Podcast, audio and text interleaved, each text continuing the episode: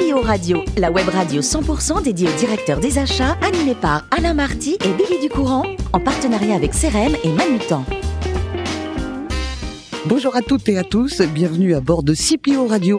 Vous êtes plus de 12 000 directeurs d'achat et dirigeants d'entreprises à écouter et abonner à nos podcasts. Nous vous remercions d'être toujours plus nombreux à nous écouter chaque semaine. Et bien sûr, vous pouvez réagir sur nos réseaux sociaux et notre compte Twitter, CPO Radio-du-Bas TV. À mes côtés, pour co-animer cette émission, Antoine Compin. Bonjour Antoine. Bonjour Billy. Merci d'être avec nous. Je rappelle que vous êtes député général manager de Manutan France. Et aujourd'hui, nous allons recevoir, il est en ligne avec nous, monsieur Julien Jarrier. Bonjour Julien. Bonjour.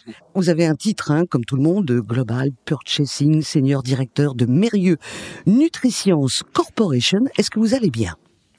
Écoutez, ça va très bien. On va essayer de faire connaissance avec vous. Vous êtes né le 30 novembre 1979 et vous avez fait une formation scientifique, un BTS en biochimie et un Master 2 en gestion totale de la qualité et pourtant, vous avez débuté votre carrière dans l'automobile. Qu'est-ce qui s'est passé pour avoir cette orientation? Euh, il s'est passé plusieurs choses en fait. Euh, formation biochimie qui ensuite est, est partie vers une formation plutôt en qualité santé à Lille. Et euh, la qualité euh, en santé euh, était pas forcément mon, mon dada. Puis j'ai trouvé une opportunité en fait, une chance euh, dans l'automobile chez, chez le groupe Vistéon. Mhm. Et c'est un petit peu par hasard en fait que j'ai atterri dans, Vous êtes dans ce domaine d'activité. Oui, vous êtes resté combien de temps? Alors chez Vistéon, euh, plus qualité automobile de manière générale, j'ai fait simplement fait trois ans au total dans ce secteur d'activité. Mhm. Juste après, on va vous retrouver euh, dans un- autre domaine. Encore une fois, on s'éloigne des sciences, puisque vous êtes euh, dans les achats TP des travaux publics. Là encore, on est toujours éloigné de vos études. C'est normal? Ben oui, c'est normal parce que la curiosité c'est quelque chose de très important. Mhm. Et, euh, et j'ai toujours pensé qu'en fait, il fallait pas s'interdire de changer, euh, de, poursuivre, de prendre des opportunités, surtout quand on a, quand on est jeune. Je veux dire, faut pas s'interdire de, de, de faire des changements et puis de se priver d'opportunités. Et puis moi, j'ai commencé dans, effectivement dans la qualité et, et à force de travailler avec les acheteurs, en fait, euh, ils ont fait naître en moi une sorte de, de passion, d'appétence pour la négociation, des choses que, j'avais sans doute au fond de moi, mais que j'avais pas développées. Mhm. Et euh, finalement, je me suis retrouvé effectivement à faire des achats TP euh, dans, dans un premier temps, puis après des achats un peu plus techniques. Euh, et finalement, on n'est pas loin de la science, puisque bon, la métallurgie, ça reste quand même euh, des sciences de l'ingénieur. Oui, absolument. Au niveau de, des achats euh, TP, vous en avez fait, vous avez fait plusieurs boîtes? Oui, donc euh, d'abord Montabert, une société euh, lyonnaise euh, familiale. Et ensuite une autre société qui s'appelle Bonin Sabla qui faisait plutôt elle, du, du béton, alors que Montabert a plutôt tendance à construire des, des produits qui cassaient du béton. Donc, Vous avez fait les deux côtés, hein, finalement. Exactement. Comment vous avez retrouvé, j'allais dire, une voie qui correspondait finalement à vos études? Comment vous êtes arrivé chez Nutriscience Alors bon, il faut savoir que le, le nom Mérieux dans, dans la Mhm. région de Lyon est très très connu, euh, notamment par notre société cousine euh, Biomérieux, donc c'est avant tout aussi une boîte de renom. Euh, et ensuite, moi j'avais besoin de progresser dans ma carrière, j'avais besoin d'avoir un rôle un peu plus, euh, allez, international, euh, comme comme je pouvais l'exercer un peu dans l'automobile, parce qu'effectivement mes précédents rôles dans le TP étaient des rôles euh, avant tout nationaux. J'avais besoin de ça, et puis il y avait cette opportunité chez Nutritions en tant que, responsable des achats euh, IMIA, et euh, qui finalement matchait matchait pas mal parce que j'avais ma formation initiale scientifique qui m'a beaucoup aidé pour comprendre ce qu'on fait au, quotidien dans, dans nos labos et puis après j'avais mon expérience achat et puis donc ça, ça a parfaitement matché il y a déjà bientôt 9 ans. Alors maintenant, Julien, euh, je vous laisse avec euh, Antoine et on va parler de votre cœur de métier. Oui, bonjour Julien. Écoutez, ce que je vous propose, c'est de revenir un petit peu sur la pré-interview que, vous avez réalisée. Vous avez parlé du, euh, euh, défi euh, du partage de l'information dans les achats. Donc j'avais une première question qui était, vous, en tant que Global Purchasing Senior Director, comment est-ce que vous vous assurez du bon niveau d'information des équipes suite, par exemple, à une prise de décision comme la signature d'un nouveau contrat? Alors c'est une, bonne question. On, a la chance, on va dire, chez Nutritions d'être de pas avoir une pyramide hiérarchique très très haute. Euh, ce qui fait qu'on a quand même des connexions, euh, je veux dire, dans chaque pays, mais ça passe avant tout par, par plusieurs choses. Ça passe par, bien évidemment, des décisions parfois qui sont prises de manière collégiale avec l'équipe, euh, l'équipe proche, qui ensuite va pouvoir cascader avec euh, avec leurs propres équipes en local. ça passe par des outils. on a on a mis en place un certain nombre d'outils qui nous permettent qui permettent à chacun d'avoir d'avoir accès à l'information d'aller la chercher euh, s'il y a un besoin. Et puis ça passe aussi par euh, management de proximité où en fait on a, on a, une culture interne et aussi la mienne qui est de dire que euh, l'acheteur de tel pays, n'est pas obligé de demander à son chef et à son surchef euh, s'il a une question, il peut me la poser directement. Si vraiment il a une interrogation, on va utiliser des moyens euh, très basiques comme comme le chat de la boîte mail pour pour échanger l'info. ça c'est pour les, la partie contrat. Et les, outils dont vous parlez, c'est des outils sur lesquels vous allez véhiculer un message, je dirais, assez top-down. Est-ce que c'est un outil qui va également permettre de faire remonter l'information de la part de vos sites? Non, c'est principalement de la mise à disposition d'informations. Euh, donc c'est, euh, ça peut être plutôt top-down. Effectivement, la, la remontée, elle est un peu plus compliquée euh, parce qu'on n'a pas forcément des acheteurs dans tous les pays. On a parfois des gens qui ont plusieurs casquettes. Euh, et donc là, ça passe par des points d'échange euh, mensuels, soit des niveaux intermédiaires, soit avec moi, où euh, il y a beaucoup de verbal en fait hein, dans tout ça. Il y a beaucoup d'humains, même si on est loin, euh, il y a quand même beaucoup d'humains et de, de, confiance entre entre les gens pour remonter les informations. Vous avez abordé euh, le sujet des, des, achats responsables. Alors c'est c'est un sujet extrêmement tendance. Ma question, c'est comment on fait pour concilier justement ces, toutes ces initiatives d'achat responsable qu'on vous demande de porter d'ailleurs, et puis le besoin que vous avez également de faire des économies?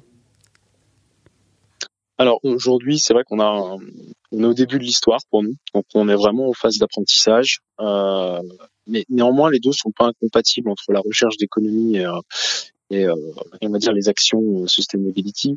Euh, ça, ça passe d'abord avec un travail avec nos fournisseurs parce qu'ils ont des idées et il faut les utiliser. Ça, c'est quand même le premier, la première chose. On a des gens avec qui on travaille au quotidien, euh, qui nous connaissent très bien et avec qui on peut échanger.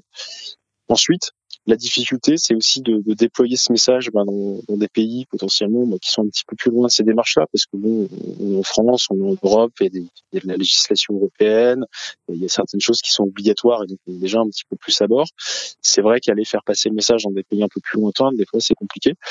Donc, et en ce moment, on est vraiment sur une phase de pédagogie, d'explication, des enjeux. Et puis, euh, on est aussi là pour, euh, j'ai envie de dire, on, parle beaucoup dans les achats de total cost of ownership, mais ça fait aussi totalement son sens euh, quand on aborde l'aspect sustainability, parce qu'en fait, une action, on peut regarder le prix du produit, mais maintenant aussi dans notre TCO, on pourrait aussi considérer l'impact environnemental d'une méthode versus une autre, d'un produit versus un autre, l'impact sur les gens. On pourrait aussi rajouter ça dans les TCO. Alors, on n'en est bien évidemment pas encore là chez nous, mais ça fait partie maintenant à chaque fois qu'on veut faire un changement de produit, on dit mais en fait, est-ce que tu as bien pris en compte que tu allais consommer moins d'eau, que tu allais générer un peu moins de déchets? Tout ça, ça a une valeur. Et je pense que ça permet parfois aussi de remettre un petit peu d'équilibre dans, dans, les calculs d'économie ou euh, de surcoût. Et vos fournisseurs ont, un rôle à jouer? Complètement, euh, complètement. Sur, en fait, aujourd'hui, nos fournisseurs vont être et sont pour certains déjà euh, les acteurs qui vont nous permettre de réduire notre empreinte carbone euh, parce qu'ils eux aussi peuvent être dans la même tendance. Euh, ils sont peut-être déjà en totale adhésion avec euh, l'amélioration de leurs produits ou de, leur, leurs services. Et nous, effectivement, dans, dans notre activité euh, qui consomme bah, beaucoup de plastique, beaucoup de transport, beaucoup de choses à usage unique, on ne pourra pas avoir une meilleure empreinte carbone sans travailler avec nos fournisseurs. Alors justement, vous, vous dites compter euh, plus de 10 000 fournisseurs euh, dans votre portefeuille. Euh, comment on fait pour s'assurer d'avoir à la fois une vision juste, exhaustive de l'ensemble de ce panel Et est-ce qu'il y a un sujet rationalisation? C'est une question compliquée. On... Dans le sens où on a 10 000 fournisseurs, mais on a un spend qui finalement qui est très concentré sur le top 50, le top 100. Aujourd'hui, quand on parle de fournisseurs, on parle y compris, j'ai envie de dire, de la personne qui transporte les échantillons euh, dans un pays comme le Pérou et qui fait des navettes euh, logistiques avec qui on va dépenser 500 euros par an. Euh, donc la rationalisation, elle a du sens, mais la globalisation, pas forcément. Aujourd'hui, on a des fournisseurs qui vont pas être performants de partout sur le globe. donc ça, c'est quand même aussi un premier critère, c'est que c'est difficile d'être global pour de vrai. On peut le dire beaucoup sur un website, mais dans la réalité, c'est un peu plus compliqué.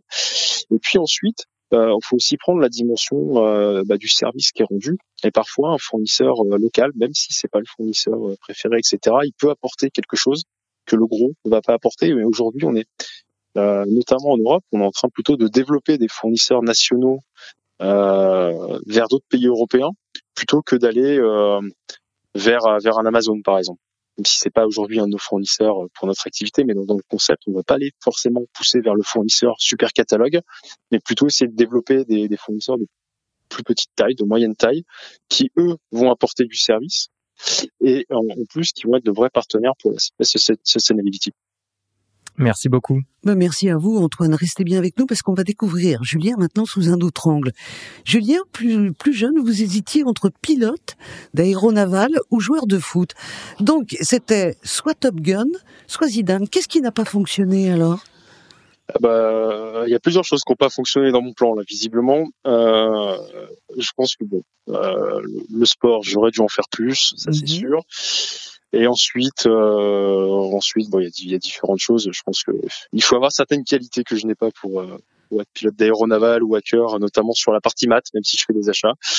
Euh, mais je vais plutôt mettre ça sur, sur le compte de la biologie. D'accord. La, la, la, myopie, la myopie n'est bon ni pour le foot ni pour les pilotes. On est bien d'accord. Ah, mais le foot, vous êtes toujours accro quand même. Toujours, mais de moins en moins, euh, malheureusement. Il y a quand même une équipe que vous supportez. Ah, bien évidemment, l'Olympique Lyonnais. L'Olympique Lyonnais. Bon, euh, quel est le résultat de cette année? C'est pas la meilleure. C'est pas la meilleure. Alors vous savez ce qu'on va faire? On va partir en voyage tous les deux maintenant. Allez. Parce que dans votre métier, vous avez pas mal voyagé. Quel est le pays qui vous a le plus marqué et, et pourquoi finalement? Bah, il y a, y a, différents types de pays. Euh, ils ont tous euh, tous leurs qualités, parfois leurs défauts. Je dirais qu'à titre personnel, j'ai un penchant que j'adore la Thaïlande. Euh, après, à titre professionnel, je veux dire que le pays qui m'a le plus marqué, mais c'est pas du coup positif, c'est l'Arabie Saoudite, euh, parce que c'est assez compliqué comme pays quand, quand on arrive euh, culturellement, ça fait un, ça fait un gros choc euh, tout de même. mais après, il y a, y, y a plein de pays sympas. Je pense qu'il faut arriver justement et au-delà de au-delà du premier choc quand, quand on arrive, l'Inde c'est la même chose. À l'arrivée à l'aéroport, c'est la première fois c'est un peu compliqué, mais en fait on tombe sur des gens qui sont absolument adorables. donc on, voilà, beaucoup beaucoup de pays. J'ai un petit coup de cœur aussi pour la Colombie. J'avais trouvé, euh, j'avais trouvé l'accueil des gens, même la manière de travailler aussi euh, très très positive. Et ça fait du bien quand on arrive dans un endroit avec des gens euh, qui ont sourire et qui ont envie de travailler avec vous, même si vous venez du siège, même si mmh vous venez du corporate, ça fait quand même toujours plaisir. Euh, voilà, je, dans le même esprit, je, je dirais l'Afrique du Sud.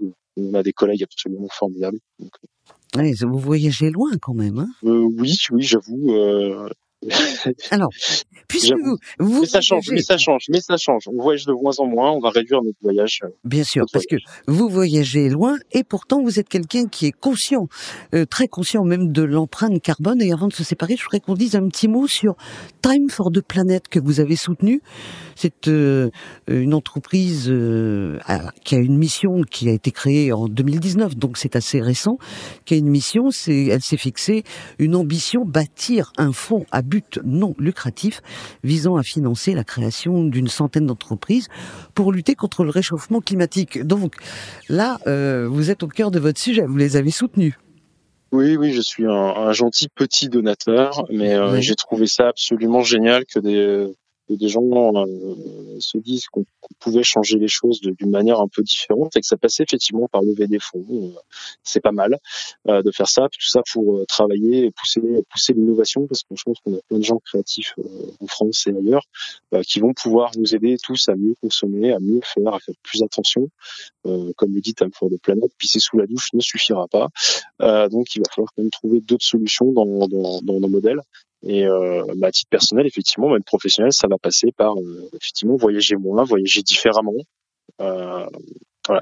Il faut qu'on change tous un tout petit peu. Ça va prendre du temps. Merci en tous les cas, Julien, pour cette franchise durant toute cette émission. Merci également à vous, mon cher Antoine. Fin de ce numéro de CPO Radio. Retrouvez toute notre actualité sur nos comptes Twitter et LinkedIn. On se donne rendez-vous mercredi prochain à 14h précise pour accueillir un nouvel invité de la semaine de CPO Radio, une production b2b radio.tv.